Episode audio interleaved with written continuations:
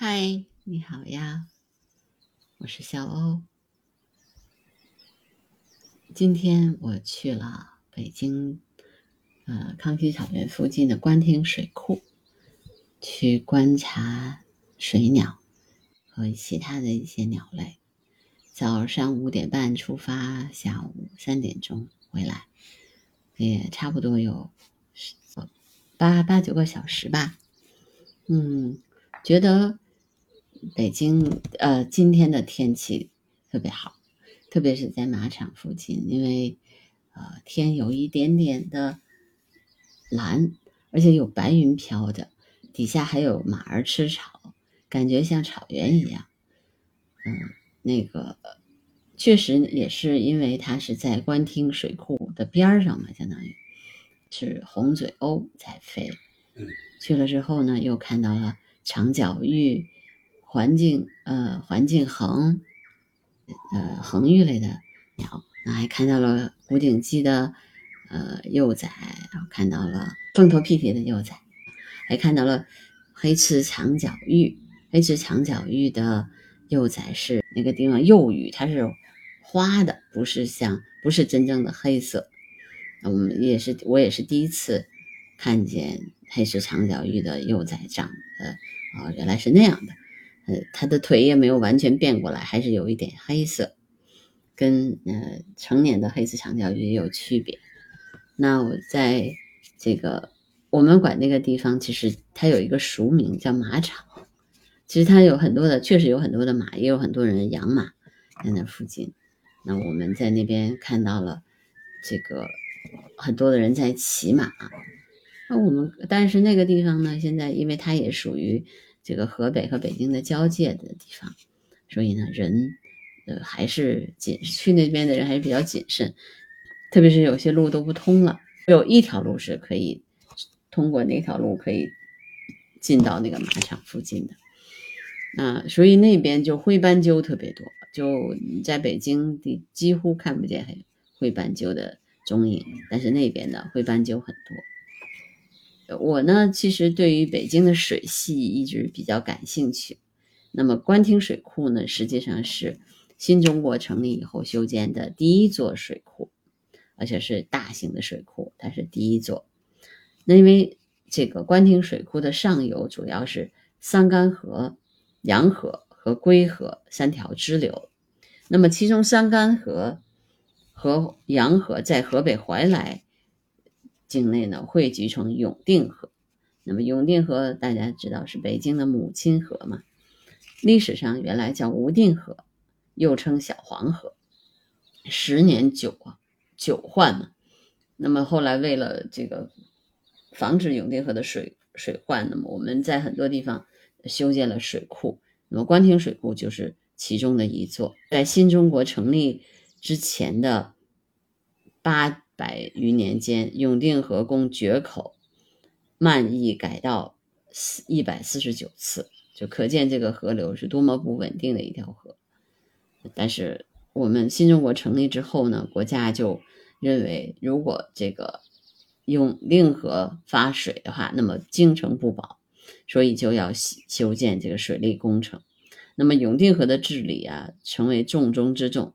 官厅水库又是根治。这个永定河的一个主要的工程，五一年的时候动工，五四年那竣工。那么那个时候，嗯，我们国家的党和领导人都曾经去过官厅水库去视察。呃，官厅水库是当时是北京主要的这个供水的源头，也是北京重最重要的生活用水之一。那后来呢，我们知道，就是因为张家口地区的这个环境污染。在一九九七年的时候，官厅水库就被迫退出了这个北京的饮用水。那么，二零零七年的时候又重新恢复，因为这个水水治理啊，这个水上游的这个环境污染治理取得了一定的成效之后呢，那么官厅水库重新恢复成北京的饮用水。官厅水库是位于北京的西北方向，整个流域涵盖了。张家口的桥东、桥西、宣化、崇礼和下花园五个区，还有怀来、魏县、阳原、涿鹿、淮安和万全等六个县，啊，还包括了北京的延庆区。故区主体是跨河北的张家口、怀来市和北京延庆区，所以它的地理位置很特殊。官厅水库呢，流域面积是四万七千平方公里。那么主要入库的支支流有洋河、山干河和归河，也叫归水河。控制永定河流域面积为四点三四万平方公里。在官厅水库呢，因为它的这个流域面积比较大，而且呢有一有滩涂，所以也是也是变成了一些鸟类的天堂。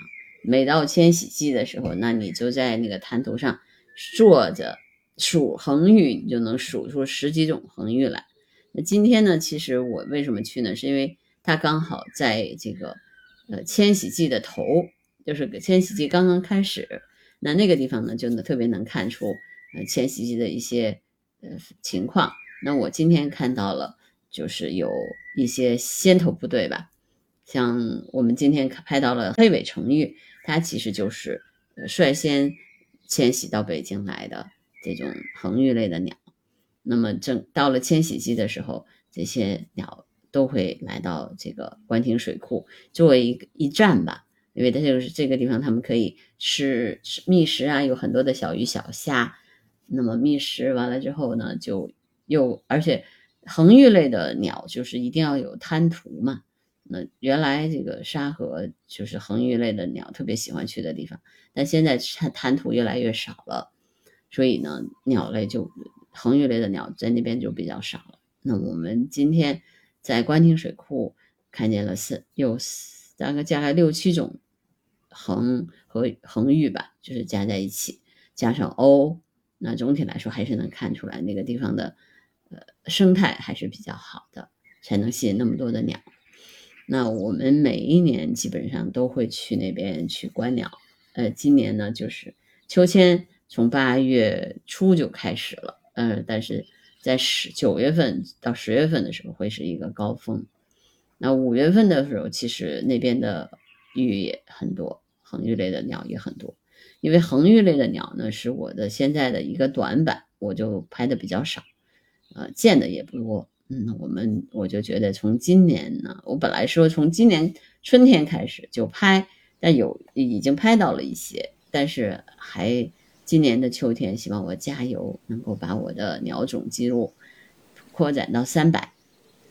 我现在也是在北京拍到了大概有啊两百六十六种鸟，那整个的。呃，在全国拍到了两百七十多种。那我希望我能够在后面的这个记录当中能够有所突破，特别是在恒玉类的鸟这个这一块儿。嗯你下次我就会把我的恒玉类的书带上，然后就在那儿现场辨认。在刚刚录，我还查了一下照片，发现我今天拍到了一种比较少见的鸟，叫小滨玉。那它也是一种迁徙的鸟类，而且能迁徙到北京来，特别不容易，因为它跟那个红腹滨玉特别像，很难区分。在大陆上呢，发现量特别少。它呢，体型呢是十四厘米左右，而且是偏灰色的滨玉，嘴短而粗，腿呢是深灰色的。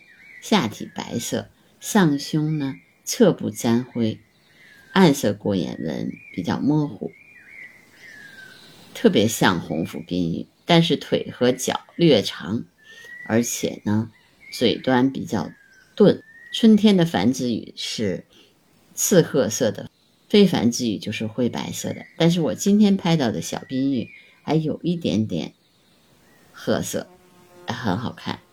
所以今天拍到了两只，我觉得这也是一个收获吧，因为，呃，因为它比较少见嘛，呃，所以就是属于，呃，一种罕见鸟类啦，就比较开心。对，有的时候就是你你在，比如现场去发现和你在后期确认，那也很重要，就是在照拿回拿到照片之后再反复的确认，好吧，那我的今天的。声音纪录片就到这儿吧，拜拜。